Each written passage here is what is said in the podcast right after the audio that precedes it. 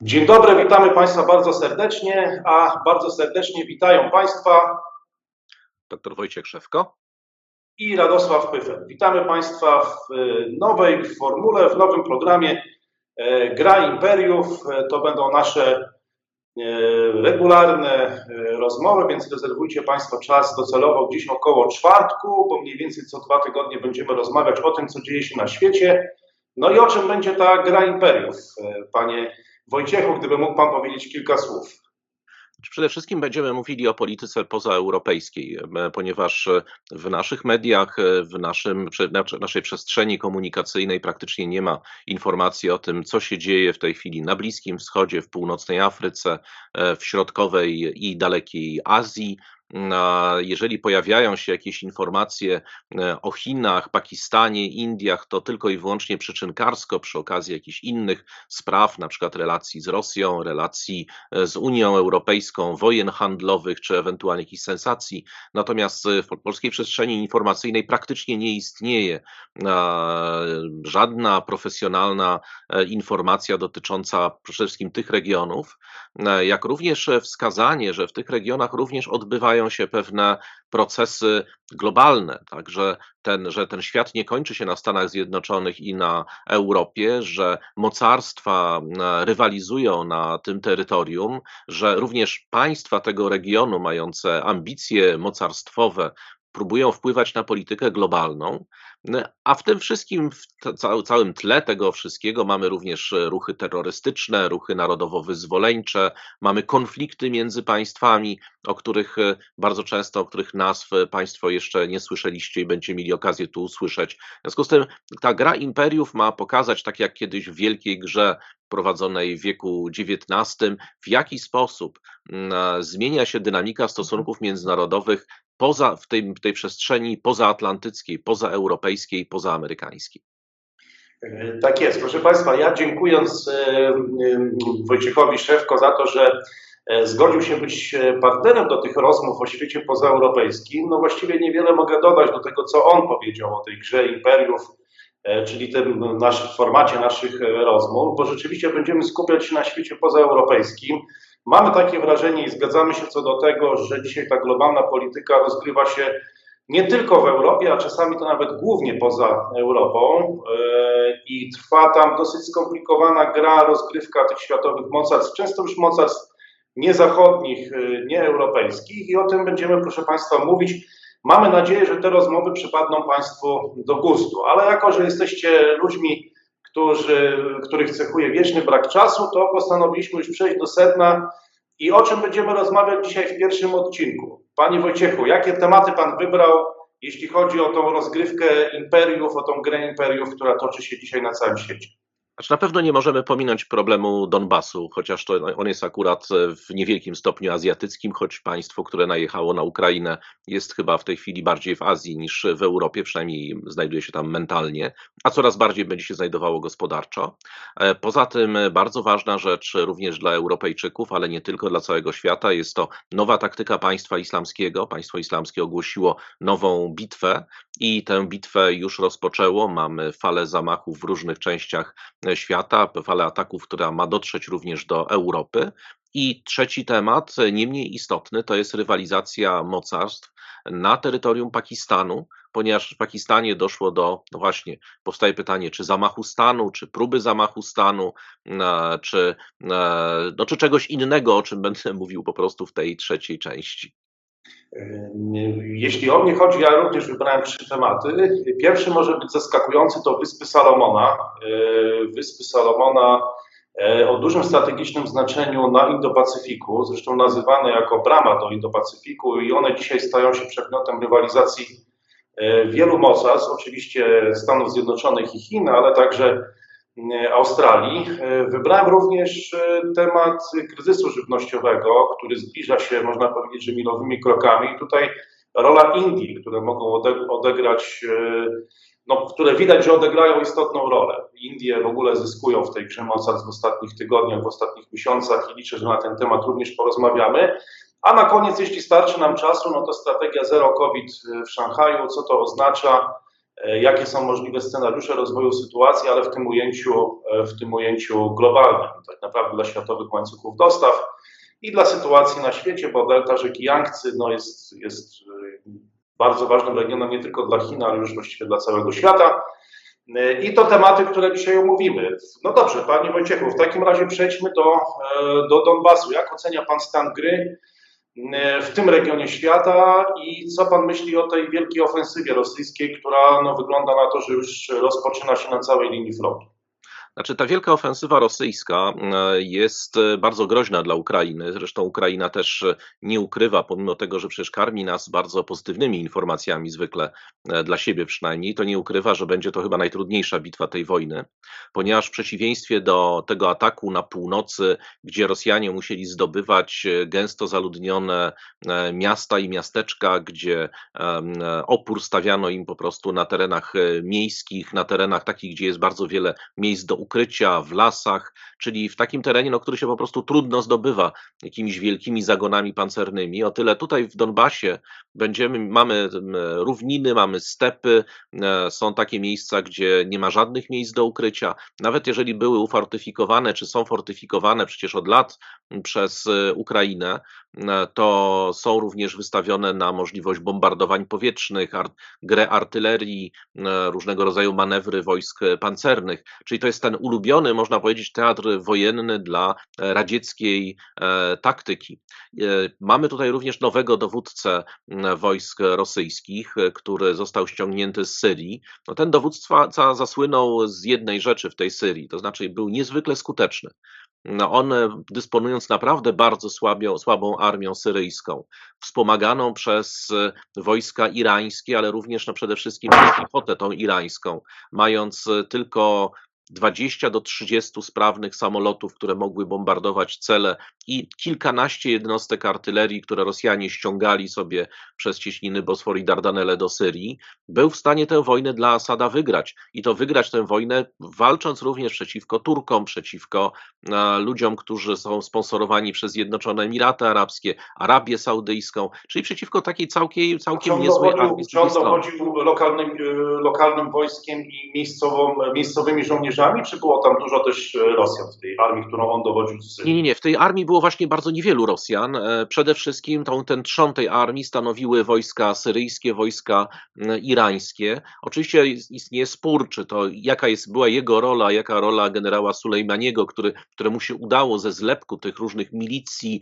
ochotniczych, armii regularnej, resztek, ale jednak armii poborowej, jednostek Hezbollahu, jednostek um, Gwardii Strażników Rewolucji, sił rosyjskich, jakiegoś specnazu, który tam był przerzucony, części tego PMF, prawda, czyli Wagnerowców, i no i regularnych jednostek rosyjskich, zarówno Rosgwardii, jak i jednostek lotniczych, no stworzył z tego taką taki zlepek, który jednak był w stanie tę wojnę wygrać, no bo ta wojna została praktycznie wygrana. Co prawda e, bezpośrednie zaangażowanie Turcji, e, użycie dronów TB2, które zmasakrowały wojska Asada w ostatnich dniach dosłownie ofensywy na Idlib, nie pozwoliły na zajęcie całego Idlib, ale tak czy inaczej E, Rosjanie uznali chyba słusznie, że jest to dowódca, po pierwsze, który ma jakieś doświadczenie bojowe zweryfikowane, a po drugie jest na pewno dużo skuteczniejszy niż wszyscy ci, którzy tam się nam pojawili wcześniej na Ukrainie, którzy są masowo w tej chwili albo odsuwani, albo degradowani,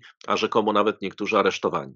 A niech pan powie, czy te realia e, bitwy o Syrię mogą zostać, e, znaczy, czy one mniej więcej odpowiadają realiom E, współczesnego Donbasu i czy to, co sprawdziło się w Syrii, może również z powodzeniem być stosowane w tej bitwie o Donbas. Znaczy, ja nie jestem do tego przekonany. To znaczy, z jednej strony ten dowódca zasłynął z tego, że był sprawny, jeśli chodzi o zdobywanie miejscowości niezwykle trudnych do obrony, no takich jak na przykład Aleppo, ale nie tylko. No Idlib jest to teren bardzo gęsto zaludniony. Jeżeli ktoś był, wie o tym, że tak naprawdę za wyjątkiem tych terenów górskich na na terenie, na granicy e, Syrii i Turcji, e, to mamy do czynienia, tam każde miasteczko, to, każda wieś to jest tak naprawdę małe miasteczko, to nie są tereny pustynne, to są tereny, tereny zresztą bardzo żyzne e, i takie, w których bardzo łatwo jest się bronić, w związku z tym on zasłynął, no, mówi się o tym, że z okrucieństwem wyjątkowym, ale tak naprawdę nie zwracał uwagi w ogóle na ofiary cywilne, tylko po prostu jeżeli pojawiał się jakiś opór w mieście, to to miasto było bombardowane. E, te, te zresztą Rosjanie wykorzystywali no to, co było ich największym atutem, czyli, czyli lotnictwo, to czego właśnie nie mieliśmy na Ukrainie i z całą pewnością zdobywanie miast y, czy zdobywanie terenów umocnionych to jest jego mocna strona. Jak sobie poradzi natomiast taką wojną manewrową, gdzie z obu stron pojawia nam się technika wojskowa o bardzo podobnym, e, bardzo podobnej charakterystyce, no, mamy dwie poradzieckie armie tak naprawdę. Rosyjską trochę przynajmniej teoretycznie nowocześniejszą czy silniejszą, e, ukraińską trochę słabszą, z jakimiś elementami w tej chwili e, techniki zachodniej, która nam się będzie pojawiała. I po pierwsze, tak, doświadczenia w prowadzeniu takiej wojny prawdopodobnie nie ma żaden z żyjących generałów e, w tej chwili na świecie.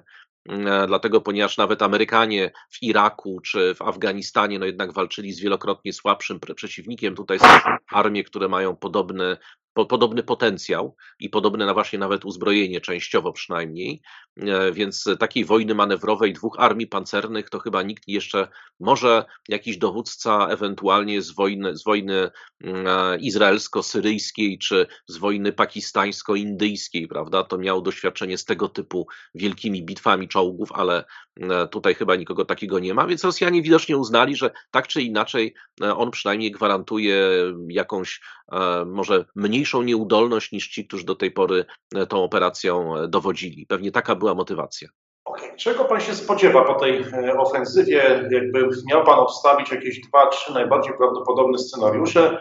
Czy tak naprawdę chodzi o przebicie tego korytarza z Krymu do, do Donbasu? Czy myśli pan, że ta ofensywa może się rozwinąć i dojść aż, aż pod Kijów?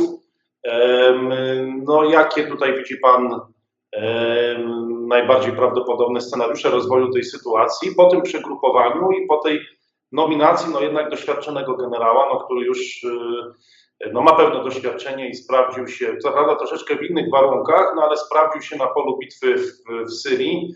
I czego teraz mogą oczekiwać Rosjanie, a czego my możemy oczekiwać i czego możemy się spodziewać?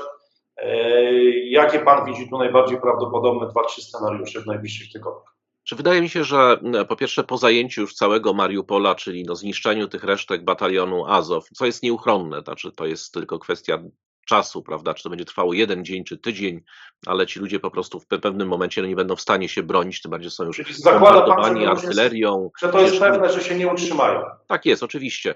E, natomiast oni wiążą pewne siły, więc w momencie, kiedy przestaną wiązać te siły, kiedy Rosjanie będą już mogli uwolnić sobie te siły związane w Mariupolu, pójdą na północ, północy prawdopodobnie rozwinie się natarcie z regionu miejscowości Izium, już zajętej przez Rosjan, na południe, tak żeby te, te wojska, które walczą w tej chwili e, na granicy tego Ługańska i Doniecka i są nawet przy samej granicy prawie rosyjskiej, e, zostały okrążone, odcięte. I to nie wiemy oczywiście ile będą w stanie odciąć, ale według danych ukraińskich tam e, walczy w sumie na południowym wschodzie około 60 tysięcy żołnierzy ukraińskich. I to jest regularna armia, to nie są to jest armia, która się przygotowywała do tej wojny, bo wiadomo było, że e, co jak co, ale Donbas i Ługańsk kiedyś Rosjanie będą próbowali sobie zająć. W związku z tym strata czy okrążenie tych wojsk byłaby ogromną stratą dla, dla Ukrainy. Ale ja zakładam, że Rosjanie będą próbowali te wojska bądź okrążyć, bądź w jakikolwiek inny sposób odepchnąć od Doniecka, Ługańska. Będą dążyli przede wszystkim do zajęcia tych granic tych dwóch e, republik, oraz e, będą próbowali również e, doprowadzić do zajęcia całego obwodu hersońskiego, ponieważ oni chcą również w tym obwodzie hersońskim, który jest tutaj na północ od Krymu, będą chcieli przeprowadzić i przygotowują się rzekomo do referendum niepodległościowego, takiego, żeby właśnie poza tym DNR i EUNR jeszcze e, HNR proklamować. Wtedy tak naprawdę będą kontrolowali już dokładnie wszystko to, co chcą na Ukrainie, za wyjątkiem może jeszcze Charkowa, e, zatrzymają wojska, i zażądają od Ukrainy poddania się czy e, rozmów pokojowych nad uznaniem status quo. Ukraina zapewne, zapewne odmówi, no bo zapewne odmówi, chyba że ta armia się po prostu rozsypie w jakiś sposób, ta pomoc zachodnia nie pomoże, no ale załóżmy się nie rozsypie i wtedy Rosjanie rozpoczną trzecią fazę operacji i tą trzecią fazą operacji będzie już tym razem Kijów. To znaczy będą starali się zająć centrum polityczne, czyli zająć w ogóle całą wschodnią Ukrainę aż do Dniepru, bo y, w innym przypadku no nie będą w stanie zmusić Ukrainy do, do, do poddania się. A nawet jeżeli Ukraina się nie podda nawet do tego momentu, to i tak nie będzie w stanie mm, w jakikolwiek sposób odzyskać tych terytoriów, czyli dojście przynajmniej do Dniepru albo zajęcie Kijowa, to ewentualnie trzecia faza operacji, przy czym celem tej trzeciej fazy będzie tak naprawdę rzucenie Ukrainy na kolana, tak? czyli jakieś albo wymuszenie akceptacji status quo, albo poddanie się, albo ewentualnie zaakceptowanie przynajmniej no tak, już nawet nie tylko niepodległości tych dwóch, ale pewnie tej trzeciej republiki. Jest rzeczą problematyczną, czy Rosjanie pójdą w kierunku Odessy. Znaczy, oni ciągle mówią o tym, że chcą tam pójść, natomiast im to zdecydowanie nie wychodzi. No, desantu morskiego pewnie już e, nigdy nie będzie, więc jedyna droga to właśnie wiedzie przez Hersoń, Mikołajew i później do Odessy. Ale w tych okolicach tego Mikołajewa Ukraina bardzo często kontratakuje, także tam żadnych postępów istotnych e, nie ma. No cóż, zobaczymy, e, ile czasu e, to zajmie i jak zareagują inne e, mocarstwa czy imperia.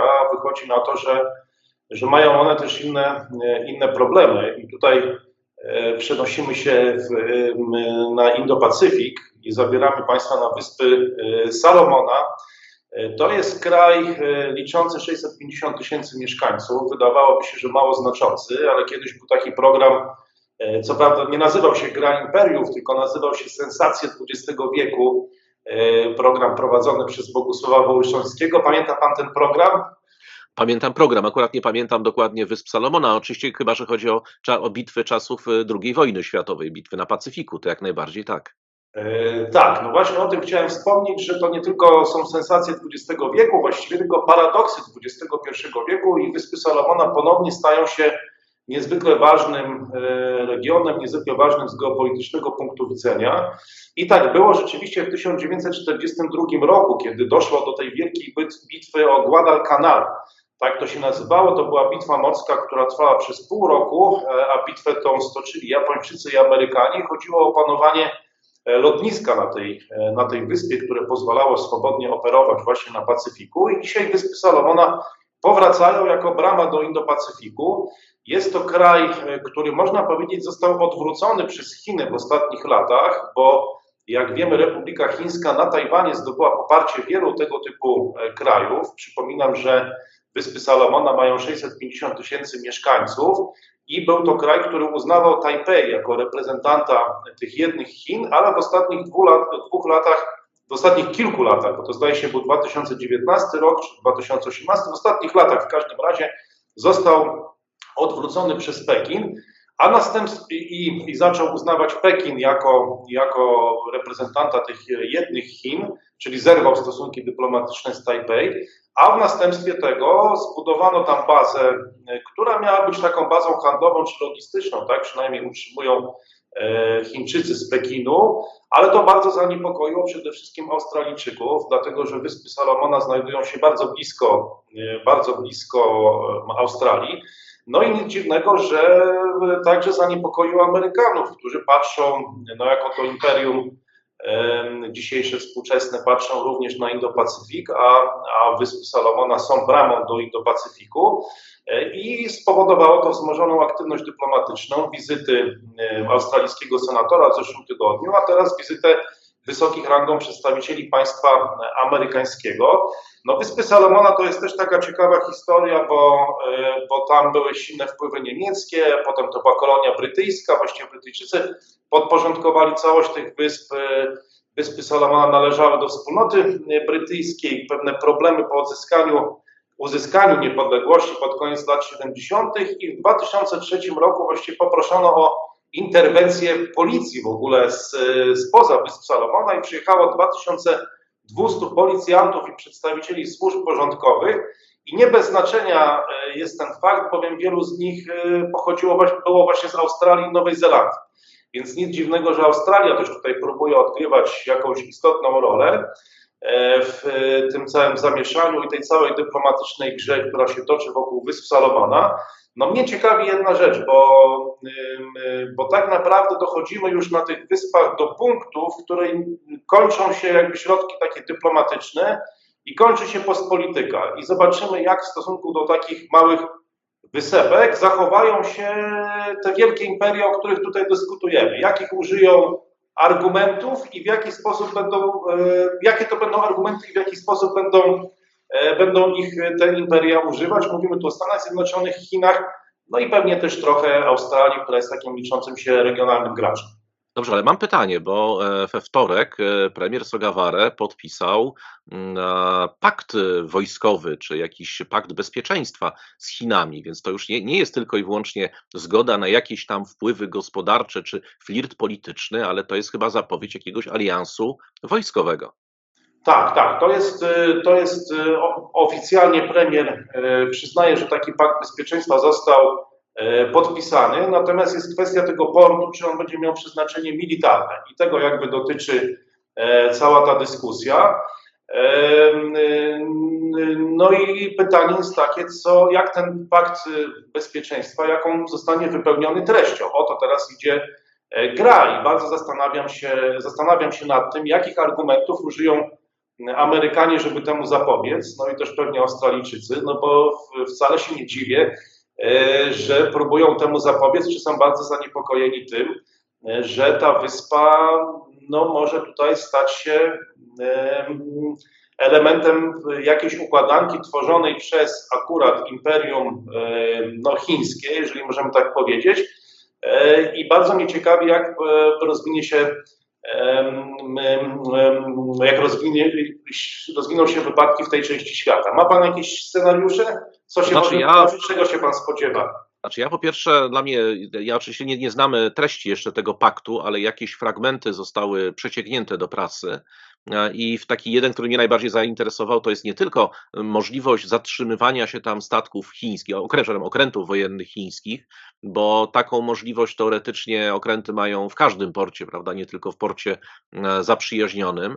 E, natomiast tam jest propozycja taka, że w przypadku jakichś zamieszek albo niepokojów społecznych ma zostać tam przesłana policja chińska do tłumienia tychże zamieszek. Więc oczywiście ja przypuszczam, że w takiej sytuacji, ponieważ jest to zmiana no, geostrategiczna, bo czym innym jest jakieś właśnie flirtowanie gospodarcze, czym innym coś, co się nam może przerodzić w pakt wojskowy, e, czyli e, to w miejscu, które jest, e, no właśnie, jeżeli było strategiczne w czasie II wojny światowej, to tym bardziej strategiczne jest dzisiaj, że to może stać się nawet źródłem możliwości blokowania szlaków handlowych, czy takiego geostrategicznego trochę blokowania również wojsk wojsk, e, czy australijskich, czy e, amerykańskich w przypadku konfliktu z Chinami, e, którego nigdy nie można przecież wykluczyć. W związku z tym ja przypuszczam, że tam dojdzie wkrótce do jakichś przewrotów, niepokojów. To jest taki standard. Nagle pojawi się nam demokratyczna opozycja, która będzie chciała obalić rząd, zmienić politykę. No jest takie powiedzenie zresztą jednego z, jednego z mm, południowoamerykańskich polityków, który kiedyś zapytał się, dlaczego w Stanach Zjednoczonych nigdy nie było przewrotu.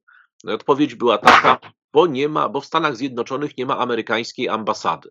Prawda? I to tak, ponieważ ambasada amerykańska jest na Wyspach Salomona, w związku z tym można się spodziewać e, ewolucji w tym kierunku. Znaczy, na pewno Amerykanie tego nie zostawią. No, nie, nie po to kiedyś szturmowali ten Guadalcanal, żeby teraz przymierzać się do rekonstrukcji tego wydarzenia w przypadku konfliktu, a ponieważ Amerykanie bardzo poważnie rozważają perspektywę kiedyś konfliktu e, z Chinami, w związku z tym no, nie mogą pominąć tak, o tak oczywistego miejsca. Znaczy, tak bardzo to równie dobrze, równie dobrze mogliby też oddać Pearl Harbor, bo dlaczego by, dlaczego by nie? No, tylko, że w rolę Japonii wchodzą w tej chwili Chiny. No, jako Amerykanie, jako imperium rzeczywiście e, muszą e, reagować, a miejsce to jest bardzo ważne, bo wygląda na to, że nie da się efektywnie prowadzić żadnych operacji na Pacyfiku, jeżeli e, wyspy Salomona nie znajdują się pod kontrolą. Oto zresztą szła ta bitwa, toczyła się ta bitwa kilkumiesięczna w czasie II wojny światowej o kontrolę nad tym lotniskiem, więc e, to zainteresowanie rzeczywiście nie dziwi. Wyspy Salamana paradoksalnie są takim miejscem, do którego przybywa policja co jakiś czas. Ostatnio to było te 2200 policjantów i przedstawicieli służb porządkowych, głównie z Australii i z Nowej Zelandii. No być może teraz e, przybędą z Chin. E, albo z innej części świata, pewnie to w, w grze imperiów, e, która toczy się na tych wyspach, pewnie będziemy mieli okazję skomentować. Natomiast polecamy obserwowanie tego regionu świata, A kolejny temat, o którym Pan chciał mówić, to Bliski Wschód. Czy utrzymuje się tam jakaś stabilizacja, czy odwrócą się Pana zdaniem w XXI wieku te role i destabilizacja będzie charakterystyczna dla niestety naszej części świata, a, a tam y, sytuacja się uspokoi, czy jednak, y, jednak nic takiego się nie klaruje, patrząc na wydarzenia ostatnich tygodni? Czyli jeżeli chodzi o to, co zrobiło ostatnio państwo islamskie, to to jest e, problem szerszy, dlatego ponieważ państwo islamskie kilka dni temu opublikowało, właśnie kilka dni, tydzień mniej więcej temu to wyraziło, a kilka dni temu opublikowało mm, swoją taką nową odezwę. E, Abu Umar al-Muhajir, nowy rzecznik prasowy państwa islamskiego, e, wezwał do takiej wielkiej globalnej operacji, która nazywa się Bitwa w zemście za śmierć dwóch szejków, czyli chodzi oczywiście o poprzedniego rzecznika i poprzedniego kalifa zabitych e, no, nieco ponad dwa miesiące temu przez Amerykanów. I to jest o tyle istotna informacja, ponieważ w, tej, w tym wystąpieniu pojawia nam się zasadnicza zmiana taktyki państwa islamskiego. I taktyka państwa islamskiego od czasu śmierci Abu Bakra al-Baghdadi, tak naprawdę do stycznia tego roku, ograniczała się do działalności na tych terytoriach, na których państwo islamskie czuje się w naturalny sposób silne, czyli w centralnej Afryce, e, Somalii, Etiopii również, czyli w tym takim pasie, który nam się zaczyna e, gdzieś w okolicach Burkina Faso, a kończy nam się na Erytrei. E, ponieważ jest to pas e, permanentnych konfliktów, e, ale również braku kontroli przy samych granicach państw. Tam ta kontrola, te mapy są trochę iluzoryczne, to znaczy państwo, kontrola państwa polega na tym, że ma kilkuosobowy posterunek i może jakąś bazę wojskową w dżungli, ale niewiele więcej. I to są właśnie tereny, można powiedzieć, bezprawia, takiego, które jest wykorzystywane przez państwo islamskie i państwo islamskie od, od lat tam się rozwija, grabi, kontroluje przemyt broni, kontroluje generalnie generalnie handel, z tego zresztą żyje. No, pobiera haracze, e, atakuje również grabi czy wioski, no głównie wioski chrześcijańskie, ale nie tylko, jak się okazywało, właśnie ten słynny Szekał, który został wyrzucony e, z państwa islamskiego, grabił w zasadzie każdego i wszystkich. E, to jest jak gdyby jeden element, który funkcjonował do tej pory i oczywiście standardowa aktywność w Afganistanie oraz w Syrii i w Iraku, czyli w państwach, które są państwami bądź upadłymi, bądź bliskimi tego upadku, przynajmniej na niektórych terytoriach. I pra praktycznie, gdybyśmy prześledzili aktywność państwa islamskiego w tym poprzednim okresie, to codziennie mieliśmy atak, a to na jednego policjanta, a to wysadzenie jakiegoś słupa z wysokim napięciem w Iraku, atak na jakiś meczet szyicki, ewentualnie na jakichś e, policjantów czy żołnierzy w Pakistanie, czyli na granicy afgańsko-pakistańskiej. I permanentne ataki w Afryce, o których i tak prasa praktycznie nie mówi, jeżeli liczba ofiar nie przekroczy 200 czy 300, bo takie tam są, takie ataki się tam zdarzały, a nawet jeżeli to poświęci temu 15 stronę gdzieś e, drobnym drukiem. W związku z tym to było coś, co powodowało, że państwo islamskie mogło tam się e, jakby osadzać i utrwalać, natomiast z punktu widzenia marketingu globalnego e, wszyscy byli przeświadczeni o jego upadku. Więc teraz taktyka się zasadniczo zmienia. Przede wszystkim wezwano wszystkich tych, którzy odeszli od dżihadu, żeby do tego dżihadu powrócili. Przy czym zaznaczono wyraźnie, że ludzi nam nie brakuje, ale to jest nasza troska o was, o wasze dusze, prawda, i o to, żebyście powrócili do nas ścieżkę właściwą. W związku z tym nie, nie zapominamy o, o was, czy nie zapomnieliśmy, wzywamy was do powrotu. Po drugie, przywołano tutaj serię mm, ataków w Izraelu, przy czym w tej serii tych e, czterech ataków, przynajmniej w dwóch przypadkach mamy państwo islamskie bezpośrednio, a w dwóch kolejnych nie do końca wiadomo. To znaczy, być może był to palestyński islamski, islamski dżihad, a być może była to inspiracja państwa islamskiego, ale nie ma dowodu na to, że to państwo islamskie. Ale to jest coś niebywałego. Znaczy, w e, Izraelu e, do zamachów z użyciem broni maszynowej nie dochodziło naprawdę przez lata. Praktycznie od budowy muru e, takie ataki były sporadyczne. Zdarzały się ataki przez taranowanie nożowników, gdzieś z bronią krótką, ale tak, żeby ludzie wzięli po prostu karabiny automatyczne i strzelali, to się naprawdę nie zdarzało. Więc to jest wielki również taki, wielkie przełamanie e, tej legendy o sprawności izraelskich służb bezpieczeństwa. Okazuje się, że wcale tak być nie musi. To też zresztą za chwileczkę, znaczy może dzisiaj nie będę o tym opowiadał, ale bo to trzeba byłoby temu poświęcić osobny odcinek, to też zasadniczo zmienia w ogóle cały obraz polityki e, zarówno autonomii palestyńskiej, jak i tych grup e, islamskich, które e, w jakiejś, w jakiejś części rządzą Palestyńczykami. E, Właśnie to pojawienie się państwa islamskiego, ale to zostało właśnie przywołane. I najważniejszy, jak gdyby, komunikat, bo ten jest chyba dla nas przynajmniej najistotniejszy, jest taki, że to odnotowano, że krzyżowcy zaczęli walczyć ze sobą. Tak, że jest to wojna, być może nawet wielka wojna. Zresztą zacytowano dokładnie z Koranu, e, że właśnie no, ten- to, ta nienawiść pomiędzy sobą, ten, ten konflikt e, został przewidziany w Koranie, a w związku z tym należy z tego skorzystać. Dopóki te dwa państwa, czy właśnie te dwie potęgi, bo tam powiedziano, że cały Zachód ciągnie ze wszystkimi zwolennikami i próbuje wszystkich ich wpychać w tę wojnę, a z drugiej strony e, Rosjanie, w związku z tym należy z tego korzystać. I taki bardzo ładny cytat z tego Abu Umara al-Muhajira. On zapytał się, czy, e, czy już e, łona matek, które wydały tych wielkich bohaterów, które, którzy atakowali na zachodzie, stały się jałowe. Czy nie ma już tych wielkich bohaterów? Czy nie czas jest, żebyście właśnie wy, o mujahedini, którzy zapomnieliście, którzy odeszliście od dżihadu, ale którzy tam jesteście, że powinniście powrócić właśnie na, na tą samą ścieżkę, którą kroczyli nasi bohaterowie. Czyli krótko mówiąc, rozpocząć ponownie zamachy na terytorium państw zachodnich. A co do tego, że, że państwo islamskie ma takie możliwości, e, wątpliwości nie ma. To znaczy, e, tych ludzi tutaj z całą pewnością posiada. Natomiast ta wcześniejsza zmiana taktyki unieczynniła ich jak gdyby. I teraz powstaje pytanie tylko, ilu z nich odpowie na ten apel, e, a ilu nie.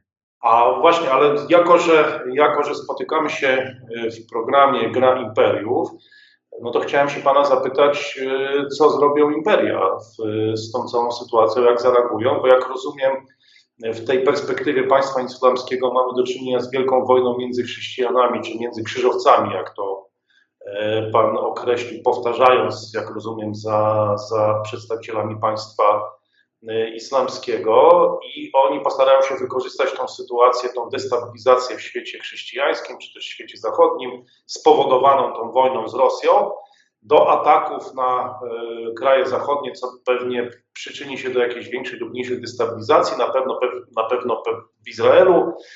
E, no i jakiej reakcji spodziewa się Pan po świecie zachodnim? Czy ona będzie tylko reaktywna, czy, czy też wpłynie na sytuację na Bliskim Wschodzie?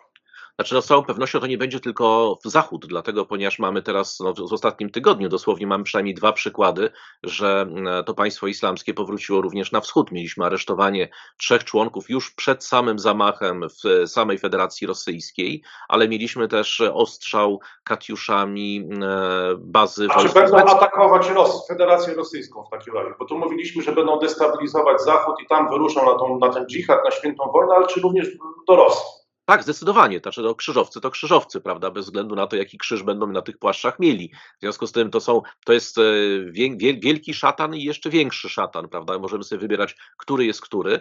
I właśnie z tego należy skorzystać, że oni są zajęci sami sobą. W związku z tym wszystkie służby bezpieczeństwa, wywiady, kontrwywiady, policje raczej są przygotowane do wyłapywania szpiegów i dywersantów drugiej strony, niż zajmowaniem się jakimiś tam małymi grupkami e, fanatyków, bo przecież zasoby ludzkie też są ograniczone. No i właśnie ten atak w Uzbekistanie, to aresztowanie w Rosji, to są praktycznie to się wszystko działo bezpośrednio po, tym, e, po tej odezwie Muhadżira.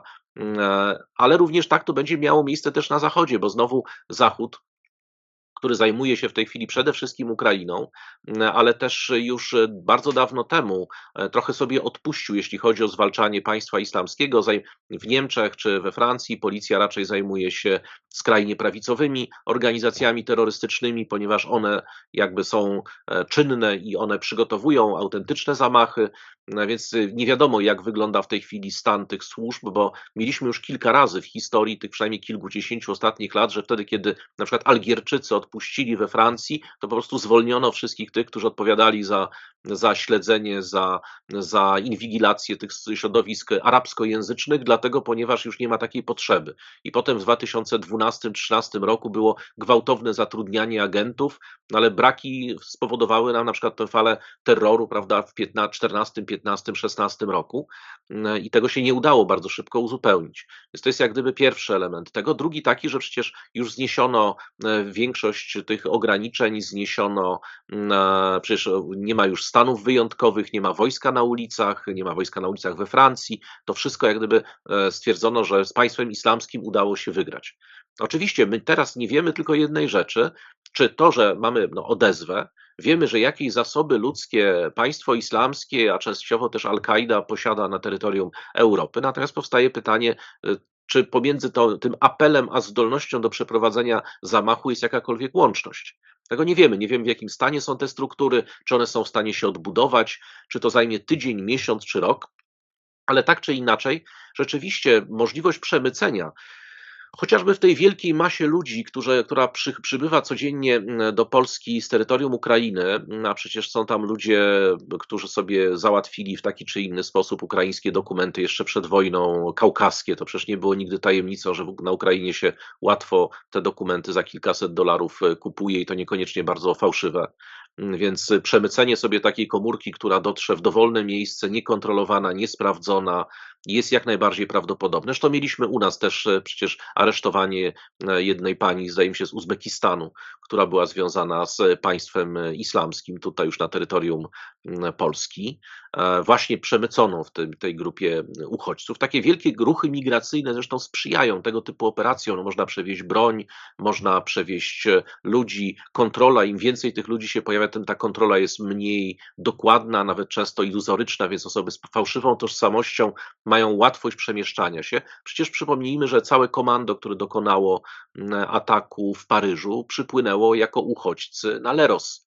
I tak naprawdę później resztkę tego komanda wyłapywano w ten sposób, że sprawdzono, kto jeszcze z tymi, których już zidentyfikowano, na Toleros przypłynął. I okazało się, że dwóch panów, którzy nie zdążyli, bo mieli słabo podrobione dokumenty, złapano, zdaje się, w Austrii w, w obozie dla uchodźców, ponieważ mieli źle podrobione dokumenty, nie przepuszczono ich z tą pierwszą falą, a potem jak ich przepuszczono, przepuszczono, to już było po zamachu. W związku z tym oni tam się no, czekali na dalsze instrukcje. No cóż, no, wygląda na to, że y, państwo islamskie nie odpuszcza, więc y, no, możemy spodziewać się y, problemów, a tym większych, im większa będzie destabilizacja no pewnie w tej części świata. Ja z tego co pamiętam, te wczesne szacunki o przekraczaniu granicy podawane przez Straż Graniczną, to chyba około kilku procent to nie byli obywatele ani Ukrainy, ani Polski. Nie wiem, jaki teraz jest ten wskaźnik. W każdym razie już nawet więcej, w Wielką Sobotę więcej Ukraińców wróciło e,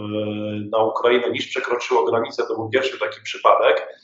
E, no ale rzeczywiście ta granica i to, kto ją przekracza, to będzie bardzo ważne też pewnie w kontekście tego państwa islamskiego, o czym Pan E, mówił i to dotyczy nie tylko tych imperiów e, zachodnich, takich no, Stany Zjednoczone to pewnie nie będą odczuwać tej, e, tej migracji bojowników państwa islamskiego, chociaż pewnie będą odczuwać skutki polityczne, ale także Federacja Rosyjska, inne kraje. Ciekaw jestem, na ile problematyczne to będzie dla Indii, które tutaj wyrastają no, na jednego z beneficjentów tej całej globalnej sytuacji. E, bo odkupiło tanią ropę od Federacji Rosyjskiej i w związku z tym zaburzeniem łańcuchów dostaw, jeśli chodzi o żywność, no to Indie prezentują się jako taki kraj e, bardzo pewny siebie, bo mają duże zasoby tej żywności i być może to z tego faktu skorzystają na jesieni. E, to zresztą Narendra Modi w czasie ostatniego spotkania z Joe Bidenem prezentował takie niezwykle pewne siebie stanowisko, że w razie czego, jeżeli tylko Światowa Organizacja Handlu o to poprosi, no to Indie mogą wyrównać te braki, które mają powstać e, przez to, że, że plony nie zostaną zebrane na Ukrainie i w Rosji. Na Ukrainie mówiono, że z tych 17 milionów, milionów hektarów tylko 7 milionów z 7 milionów hektarów zostaną zebrane plony. Teraz mówi się, że jednak będzie to 14 milionów, że ten kryzys żywnościowy nie będzie taki duży. Zobaczymy jeszcze, jak te plony udadzą się w Rosji. No ale y, jak pan się zapatruje na Indię jako taki kraj, y, który ma, w, mm, że tak powiem, stabilizować światowe rynki żywnościowe i w ogóle y, sytuację na świecie i czy ten i czy ta odezwa świata państwa islamskiego no nie uderzy również w Indię i trochę nie, nie zepsuje tego dobrego bilansu, jakie to mocarstwo, jakie to imperium właściwie E, ma e, w ostatnich, e, wypracowało w ostatnich tygodniach czy w ostatnich miesiącach. Znaczy, wydaje mi się, że akurat Indie, chociaż są zagrożone permanentnie terroryzmem i tam tych organizacji terrorystycznych mamy, no może w Pakistanie jest ich trochę więcej, no, ale no mamy przecież. Za chwilę przejdziemy. Tak jest, ale mamy przecież w Kaszmirze e, przynajmniej kilkanaście organizacji terrorystycznych, w tym państwo islamskie, przecież mamy również samo państwo islamskie w Indiach aktywne, mamy przecież w centralnych Indiach na sporych obszarach maoistowską e, partyzantkę e, Naszkalów, i to jest partyzantka, która potrafi kontrolować całe obszary, całe miejscowości. Tam co jakiś czas indyjska armia e, robi przeciwko nim operacje, ale to jest od e, kilkudziesięciu lat nieskuteczne. Więc mm, ten terroryzm jest jakby trochę wbudowany w, w tkankę Indii i, ona, i on nie jest w stanie, za wyjątkiem jakichś takich wielkich, spektakularnych akcji, tak jak kiedyś akcja na przykład no, na Mumbai, e, zamachy Lashkar Taiba, e, czy jakieś inne, czy, czy atak na parlament, Poza, poza, poza, tego typu spektakularnymi aktami to nie ma specjalnie znaczenia dla samej polityki indyjskiej i wewnętrznej stabilizacji Indii. Natomiast to, co na pewno może mieć znaczenie, to jest w tej chwili ta rywalizacja wokół mm, tego, czy Indie będą, krótko mówiąc, prorosyjskie, czy Indie będą proamerykańskie. Indie są jednak sentymentalnie bardzo związane z, e, z, ze Związkiem Radzieckim, a później z Rosją, między innymi w czasie, ze względu również na to, co wydarzyło się w czasie oddzielania się Ale Pakistanu. Ale myśli pan, że sentymentalnie, czy po prostu mają taki interes, bo tam zdaje się kupują bardzo dużo broni, e, tak, więc kupują, więc właśnie, kupują też bardzo, właśnie, ale z jednej strony no, mają jakiś sentyment, znaczy, jeżeli się już czegoś jeszcze niczym innym się nie da, e, nie da a, się... A wierzy pan w imperiów? Słucham? A wierzy pan w sentymenty w grze imperiów? No niestety są takie państwa, które się sentyment, sentymentalizmem posługują jako dominującą cechą. No, żeby daleko nie szukać, mieszkamy w takim państwie, tak? W związku Ale z tym nie, nie można. Nie jest ono imperium, może właśnie z tego powodu. Nie można, nie no jak to, no to y, jesteśmy imperium, tylko jesteśmy na razie w fazie przygotowawczej.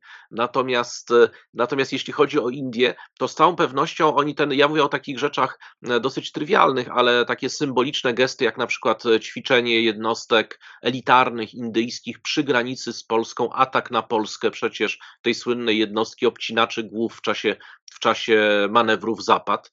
E, co w polskiej prasie było jakoś przemilczane, natomiast w prasie mieliśmy, indyjskiej. Mieliśmy obcinaczy głów e, pod polską granicą i jednostki indyjskie, które brały pod uwagę możliwość ataku na nasz kraj, rozumiem? No tak, znaczy to, to ćwiczono, bo tam właśnie razem z jednostkami białoruskimi i rosyjskimi właśnie oni mieli zwalczać tutaj partyzantkę e, na terytorium, no właśnie, Białorusi albo też ewentualnie wschodniej, wschodniej Polski, zapewne obcinając jej głowy.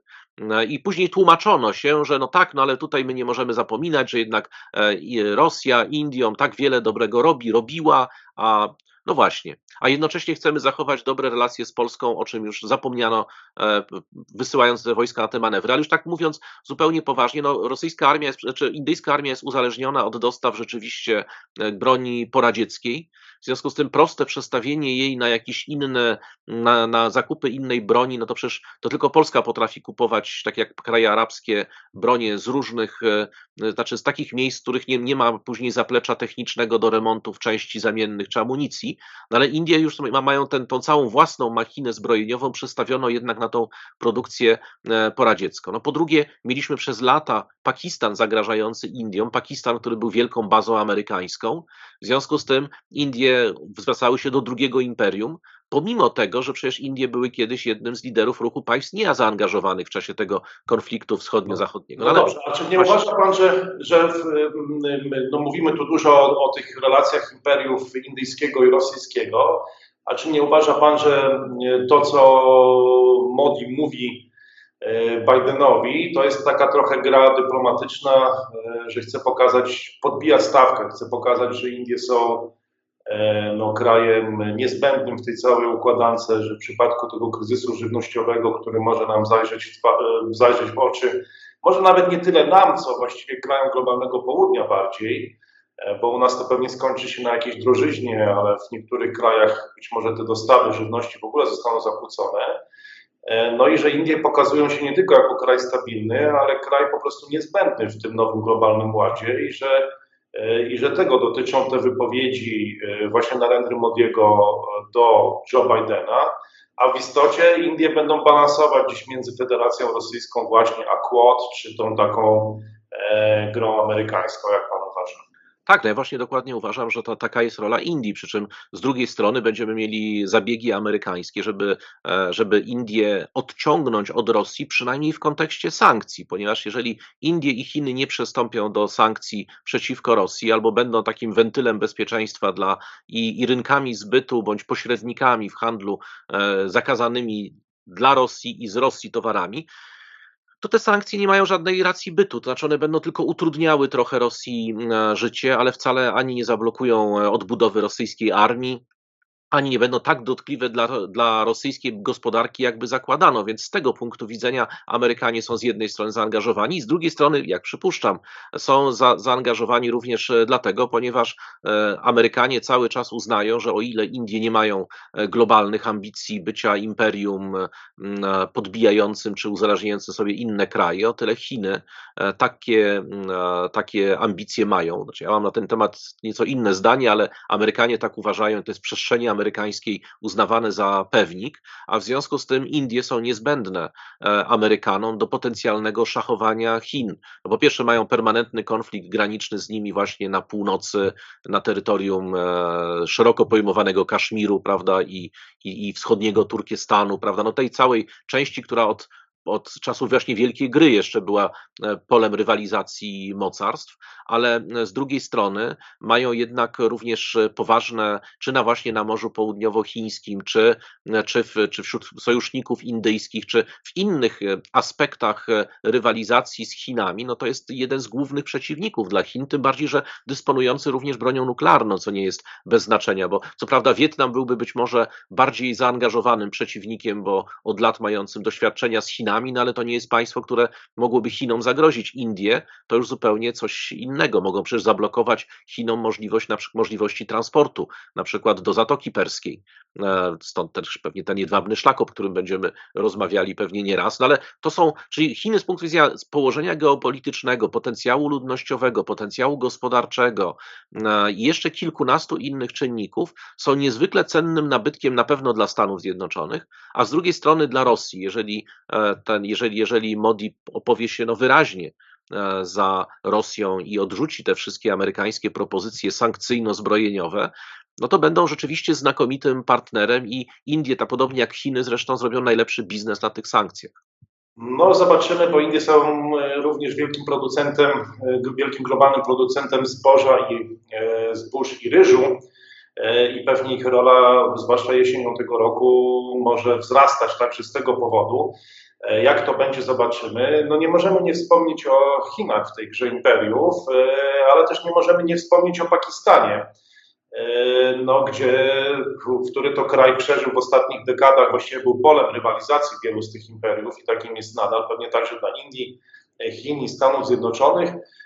I co takiego dzieje się w Pakistanie, bo zdaje się, że ten premier Imran Khan no, słynny krykiecista, który zrobił zawrotną e, karierę w Pakistanie, musiał ustąpić e, i czy to grozi jakąś trwałą destabilizacją tego kraju, no, z którego Chiny też uczyniły taki swój korytarz na tym jedwabnym szlaku, o którym Pan wspomniał.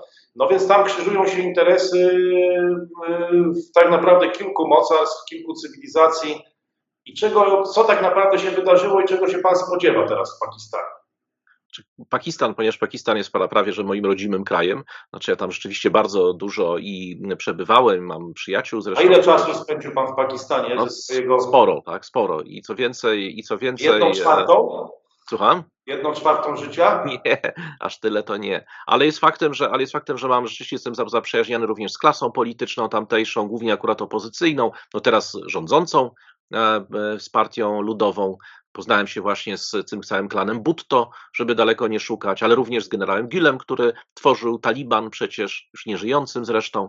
E, W związku z tym mm, to jest kraj, który dosyć dobrze zna mi jego politykę i to wygląda teraz w ten, ten sposób, że jest to oczywiście sprawa wyjątkowo skomplikowana i nie uda nam się w ciągu nawet kilkunastu minut e, wytłumaczyć wszystkich subtelności tej gry, 12 ale minut już nie mamy niestety. Nawet kilku, ale warto powiedzieć o tym, że w ciągu ostatnich lat pod e, rządami owego Imrana Khana, jak to ładnie ktoś określił, jeden z publicystów e, pakistańskich ostatnio, że po prostu rządziła sekta, tak, że jest różnica pomiędzy dynastią i sektą, tak, że do tej pory że, ta sektowość polegała? E, Ta sekt, sek, sekciarstwo to polegało na tym, że Imran Khan skupił jak gdyby w swoich rękach Trochę go po- porównywano do Trumpa, może nie wiem, to jest, e, nie wiem, czy to jest uprawnione. To znaczy, w pewnym Coraz momencie więcej miał. przywódców się porównuje do Trumpa, także prezydenta elekta Korei Południowej na przykład też porównuje się do Trumpa. Czyli wygląda na to, że Trumpa już nie ma, a kolejnych przywódców y, się porównuje do niego.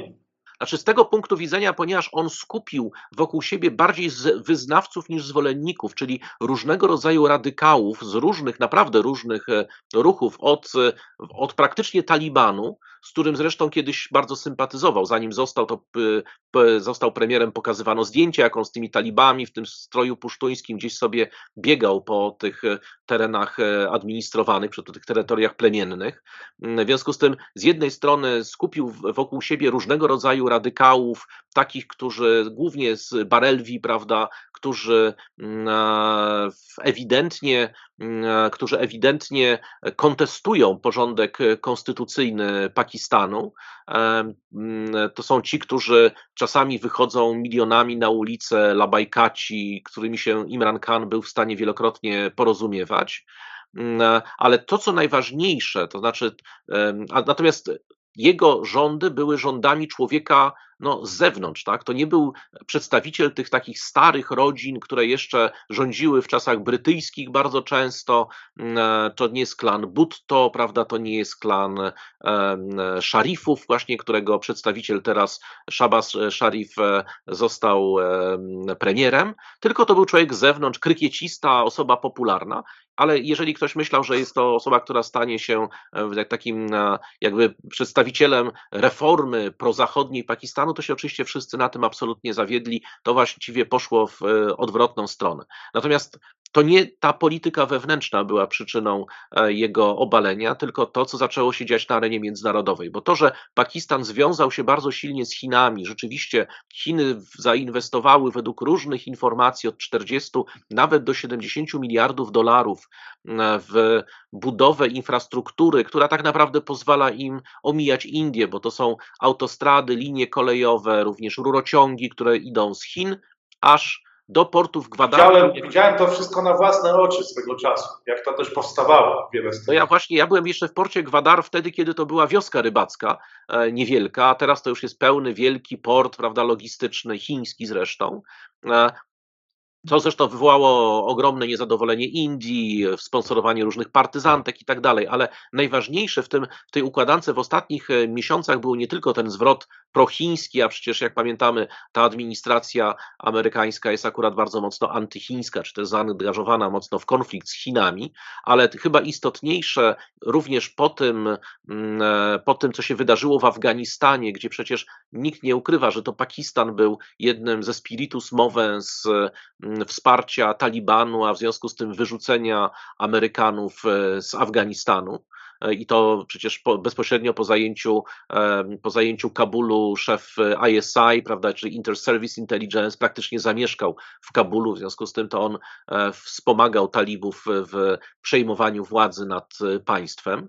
Mm, Więc ten wątek, no też tego wątku Amerykanie nie mogli pominąć, ale już chyba kluczową kwestią było to, że Imran Khan, widząc, że więcej wiele nie, nie uzyska od Chin, ponieważ Chiny nie są skłonne do angażowania się polityczno-wojskowego w danym kraju, one niechętnie sprzedają broń za Nawet w granicę. Pakistanie.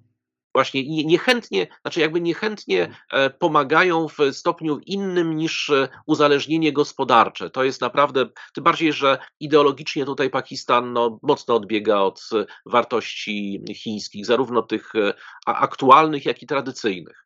W A w czym odbiega? Tak spytam się z ciekawości. jeszcze raz, przepraszam. W czym odbiega? Gdzie jest największa różnica? No nie, no największa różnica jest to, że. Chiny są jednak państwem komunistycznym, a Pakistan jest państwem e, e, wyznaniowym, e, wyznaniowo-plemiennym, który praktycznie odrzuca, no wszystkim e, ateizm jako taki jest odrzucany a priori. E, Zmiana religii to jest zarzut, e, znaczy dos- można dostać za zarzut i jest zagrożona karą śmierci, tak samo bluźnierstwo, więc to są całkowicie różne dwa światy. No to I gdyby Chiny jeszcze były dawnymi Chinami, prawda, jeszcze z czasów rewolucji kulturalnej, to raczej Pakistan byłby wrogiem numer jeden, a nie przyjacielem. W tej chwili to jest taki sojusz taktyczny, można powiedzieć, bo Chiny mają taką, a nie inną filozofię polityki zagranicznej, natomiast z punktu widzenia ideologii, war- systemu wartości, to to jest, e, nie ma chyba bardziej odległych krajów. Znaczy Stany No Zjednoczone są właśnie, bliżej więc Chin. y, w tym pragmatycznym chińskim podejściu ja pamiętam, że miałem wiele takich rozmów i mówiono o tym, że jeśli chodzi o zbieżność strategiczną, to wskazywano Pakistan jako taki przykład kraju, w którym y, ta zbieżność strategiczna jest praktycznie na najwyższym poziomie. On był numer jeden. Mimo tych różnic e, no, światopoglądowych, ideologicznych, religijnych, y, bo to są rzeczywiście dwa archipelagi, jakby bardzo od siebie odległe, to ta zbieżność strategiczna miała łączyć. No, zobaczymy, jak to będzie na dłuższą metę. Czego pan się spodziewa w, w takim razie w najbliższych tygodniach w Pakistanie? Znaczy, ja jeszcze chciałem tylko dokończyć, bo tutaj niestety nie doszedłem do tego. Dla, No właśnie, co tam co było tym gwoździem tak. do trumny? Otóż tym gwoździem było to, że Imran Khan zaczął gwałtownie zabiegać o pomoc Rosji, o zakupy zbrojeniowe w Rosji i generalnie o jakiś rodzaj umowy wojskowej bądź też umowy polityczno-wojskowej. Do tego oczywiście nie doszło. On zabiegał o spotkanie z Putinem przez tygodnie i wreszcie poleciał do Moskwy i był rzeczywiście w tej Moskwie, spotykał się z Putinem w dzień inwazji co też nie było, nie miało znaczenia. W związku z tym mm, e, opozycja, jak twierdzi również, jak twierdzi PTI, prawda, czyli to partia Imrana Khana, wspierana przez Stany Zjednoczone, doprowadził, przeciągnęła część posłów PTI na swoją stronę, następnie zaproponowała głosowanie nad wotum nieufności. Wicemarszałek, który notabene nie miał do tego prawa, stwierdził, powołując się na artykuł w Konstytucji mówiący o tym, że przede wszystkim, że każdy obywatel Pakistanu ma obowiązek wierności państwu, a w związku z tym, to jest taka ciekawa konstrukcja, w związku z tym głosowanie za wotum nieufności, czyli przeciwko Khanowi, no nie jest wiernością państwu, a w związku z tym oni popełniają zdradę, więc on do tego nie może dopuścić. E, Uznał, że, uznał, e, że nie dopuści do tego, do tego głosowania, a następnie premier Khan powiedział, powiedział, że e, całe to głosowanie jest spiskiem amerykańskim, służącym obaleniu tego rządu e, i wezwał prezydenta do rozwiązania parlamentu. Parlament został rozwiązany. E, Opozycja natychmiast wniosła sprawę do Sądu Najwyższego i Sąd Najwyższy uznał nieprawomocność tych wszystkich procedur, czyli krótko mówiąc przywrócił wotum nieufności. Imran Khan został obalony. Zjednoczona opozycja i to naprawdę bardzo odległych partii, bo i Liga Muzułmańska Nawaz z jednej strony, z drugiej strony Partia Ludowa, która jest taką jeszcze trochę socjalistyczną, przejęła władzę. I Czyli co się stało? Węgrzech się, na Węgrzech się nie udało, ale w Pakistanie tak. Tak, i co więcej, co się stało chwilę później? No chwilę później mamy pierwsze bombardowania przez armię pakistańską terytorium Afganistanu i wszystkim siedzib organizacji terrorystycznej Tehrik Taliban Pakistan, z którą się Imran Khan dogadywał. Zaczęto nawet mówić o tym, że właśnie to jest pierwszy przejaw tego, co, tej ogromnej zmiany, że teraz Amerykanie bombardują Pakistan, e, znaczy Afganistan rękami Pakistańczyków, czyli ten, to, ten skręt w kierunku e, prozachodniości e, Pakistanu się już dokonał. Mamy dzisiaj Wielką Brytanię, która też mówi o tym, że z nowym rządem jak najbardziej będzie współpracować i, i otwierają się nowe pole do, pola do współpracy. Czyli krótko mówiąc, trochę na marginesie tego wszystkiego, ale jednak w tle mamy tą wielką wojnę na Ukrainie. Doszło do zmiany rządu, który zaczął, czy miał ochotę być prorosyjski, na, z powrotem rząd, który ewidentnie deklaruje się jako proamerykański, prozachodni, a na pewno antyrosyjski.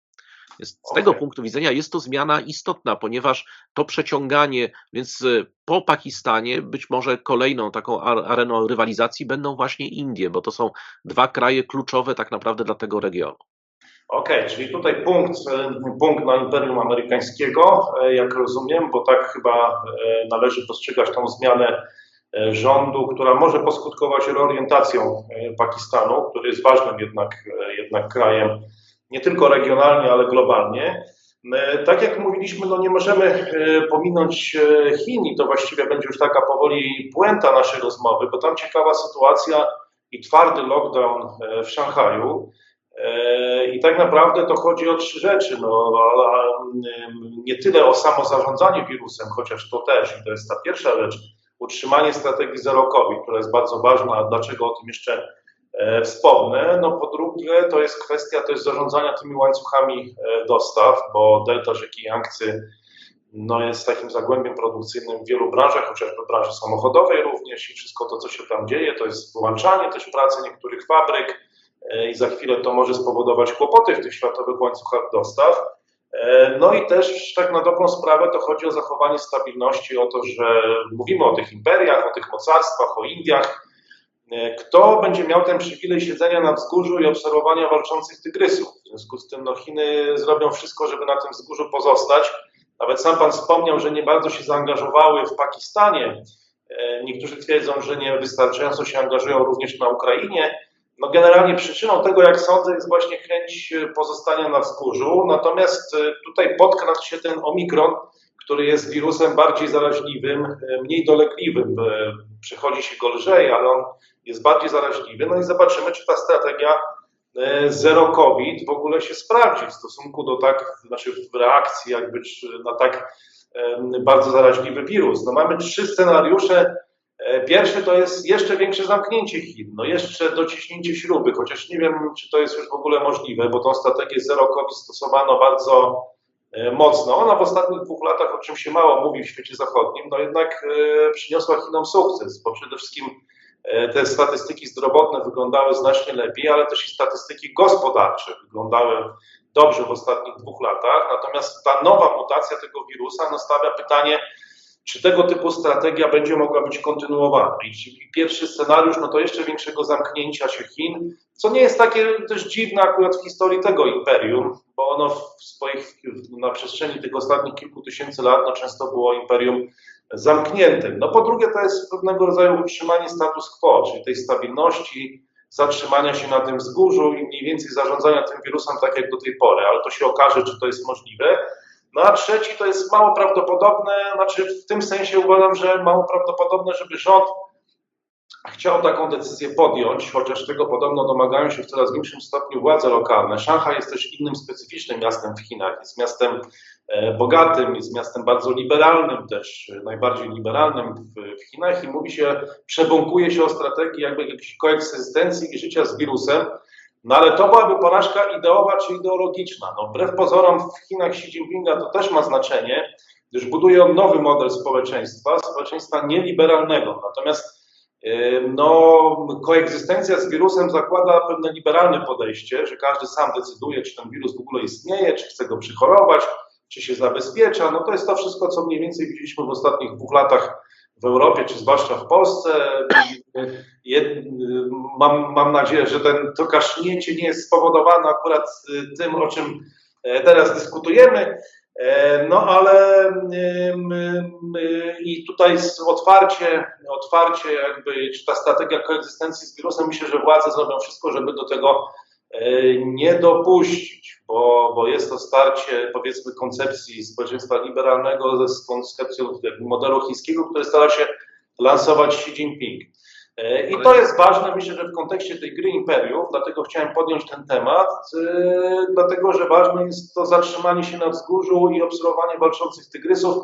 To Chiny będą starały się robić, chcą zyskać trochę czasu, żeby budować właśnie te nowe społeczeństwo, które oczywiście może nam się nie podobać, możemy na to patrzeć krytycznie, no ale to nie zmienia jakby strategii chińskiej, co wydaje mi się, że będzie miało swoje odzwierciedlenie e, w różnych zakątkach globu, czy to na Ukrainie, czy w Pakistanie, aczkolwiek jak widać na Wyspach Salomona próbowano, próbuje się chyba dyskretnie e, jakoś tam e, zorganizować pewne zaplecze, być może dla globalnej obecności, no ale zobaczymy, jak to będzie wyglądać w kilku miesiącach. Jak to wygląda z pańskiej globalnej perspektywy?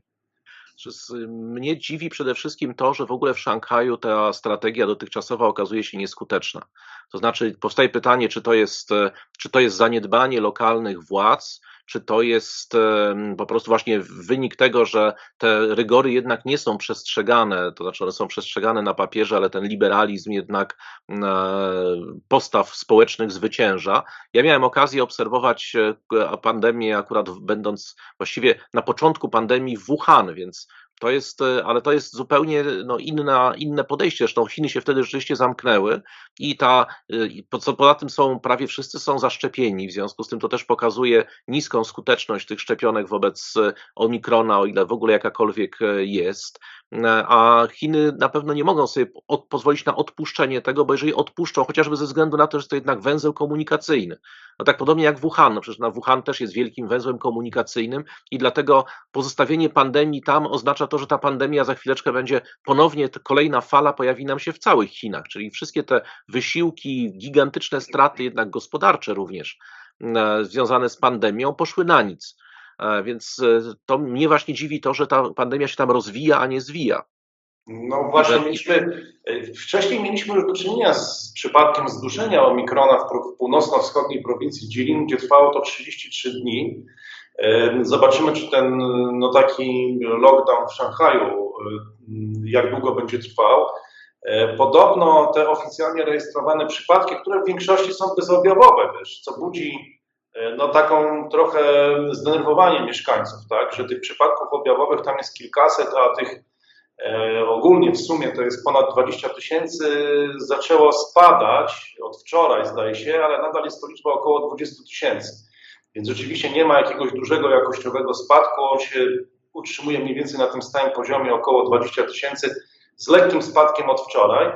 E, Natomiast no, rzeczywiście no, władze chyba przycisną, docisną, żeby, żeby to e, zdusić. No pytanie jest takie, czy, czy ta strategia będzie skuteczna przy tym wariancie Omikrona, E, a i co jeżeli on się przeniesie do innych ośrodków w Chinach, w Shenzhen czy w Kantonie, przecież też już było kilka przypadków w Kantonie. No bardzo to jest wszystko interesujące i, i czas pokaże. Jestem pewien, że to będzie miało wpływ na, na sytuację nie tylko w Chinach, ale i na całym, na całym świecie. W każdym razie personel innego imperium, e, personel dyplomatyczny innego imperium już się ewakuował z Szanghaju. E, Mowa o konsulacie amerykańskim, gdzie zalecono dyplomatom, żeby przynajmniej ci, którzy nie muszą pozostać na miejscu, żeby się stamtąd ewakuowali, co nastąpiło. No i zobaczymy, e, jak dalej będzie wyglądać ta gra imperiów, nie tyle w całych Chinach, ale i na świecie. Więc już podsumowując, bo troszeczkę przekroczyliśmy ten czas, który zakładaliśmy, nie wiem, czy nasi widzowie y, pozostali w tej globalnej podróży yy, i śledzą tą grę imperiów, którą staramy się tutaj zrelacjonować. Czego spodziewa się Pan w najbliższych tygodniach? Yy, Jak, gdzie widzi Pan te najbardziej spektakularne, czy też najważniejsze wydarzenia w grze, w grze imperiów, na co się zanosi w najbliższych tygodniach? I to możemy potraktować równocześnie jako zapowiedź naszej dyskusji za dwa tygodnie. Zobaczymy, czy to, czy mniej więcej o tym będziemy rozmawiać.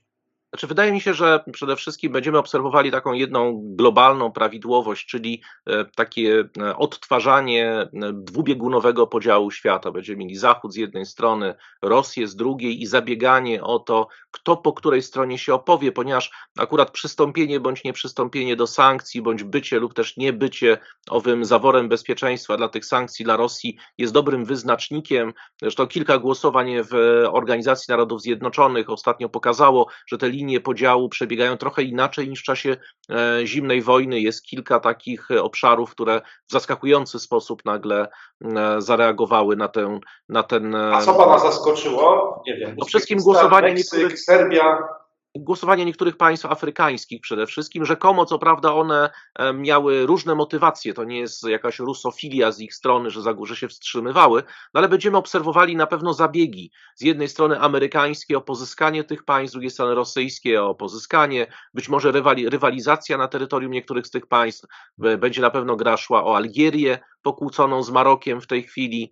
Mm, Algieria, przypomnijmy, duży zasób gazu przy granicach Unii Europejskiej, zdolny do e, zapewnienia nam dużej niezależności od Rosji, no ale pokłócona z Marokiem, więc nie przesyła tego gazu. To są to będą takie miejsca właśnie rywalizacji i być może będziemy mieli drugą, drugą tendencję, to znaczy odgrzewanie różnego rodzaju konfliktów peryferyjnych, różnego rodzaju konfliktów uśpionych do tej pory, a ze względu na to, że mocarstwa zajmują się czymś innym, to będziemy mieli właśnie ich przypomnienie. Czy to będzie e, ten konflikt e, w, na, w Górnym Karabachu, czyli będzie czyli armeńsko-azerbejdżański, który tam zaczął się tlić, on został stłumiony, ale być może nam się pojawi znowu. Będziemy mieli być może ponownie konflikt dotyczy w Syrii jako takiej, czy odgrzanie walk w Idlib, prawda, czyli pomiędzy Tur protureckimi wojskami czy i, i, i prorosyjskimi. Ewentualnie mamy teraz wtargnięcie wielkie Turcji do północnego Iraku. No teraz już nikt na Turcję nie może nakładać sankcji bo za, za, tą, za tą inwazję, bo przecież oni dostarczają TB2 na Ukrainie, więc Turcja z tego e, znakomicie korzysta z tej sytuacji i takiego wykorzystywania tej sytuacji będziemy mieli pewnie jeszcze w kilku czy kilkunastu innych miejscach świata dużo. A jeśli chodzi o tą sytuację terrorystyczną, to ja przewiduję niestety, że będziemy mieli mieli e, bardzo gorący okres, może być bardzo gorący okres również e, na linii Palestyna i Izrael, dlatego ponieważ tam się rzeczywiście gotuje. No już dzisiaj Blinken wezwał obie strony do wstrzemięźliwości, ale nie sądzę, żeby ta wstrzemięźliwość miała miejsce. Tam się ci izraelscy żołnierze strzelający na terytorium, już na terenie samego meczetu Al-Aqsa, który jest jednym z trzech najświętszych miejsc dla muzułmanów, to może rozkomponować równie dobrze, jeżeli to się będzie utrzymywało, nawet ten e, Abraham Accord, prawda, czyli tą architekturę bezpieczeństwa stworzoną przez Trumpa.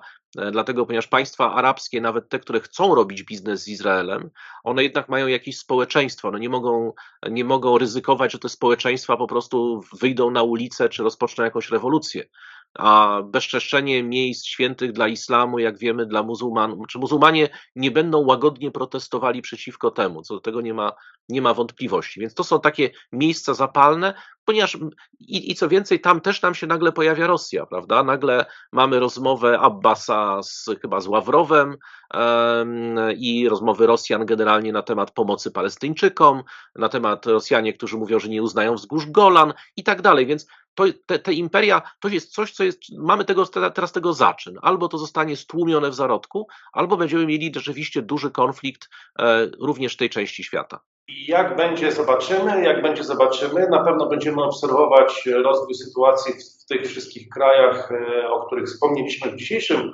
e, e, komentarzu, w dzisiejszej rozmowie, w dzisiejszej grze imperiów. E, I na pewno też wiemy to, że tematów do, do rozmów nam e, nie zabraknie, bo rywalizacja no, geopolityczna, rywalizacja globalna, gra imperiów e, trwa na całego. Proszę Państwa, to był nasz pierwszy odcinek, nasza pierwsza rozmowa.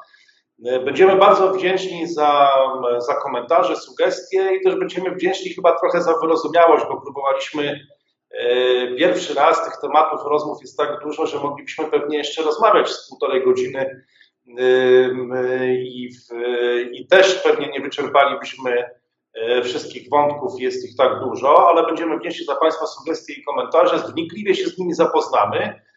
E, no i pewnie spotykamy się za około dwa tygodnie, chociaż to wejdzie gdzieś mniej więcej w ten okres długiego weekendu majowego, ale oczywiście gra imperiów nie zwalnia, więc więc na pewno wydarzy się coś ciekawego, co będziemy mieli okazję skomentować. A okazję będą mieli skomentować i komentowali dzisiaj Wojciech Szewko i Radosław Pyfek. Dziękujemy bardzo, kłaniamy się, dużo zdrowia i do zobaczenia.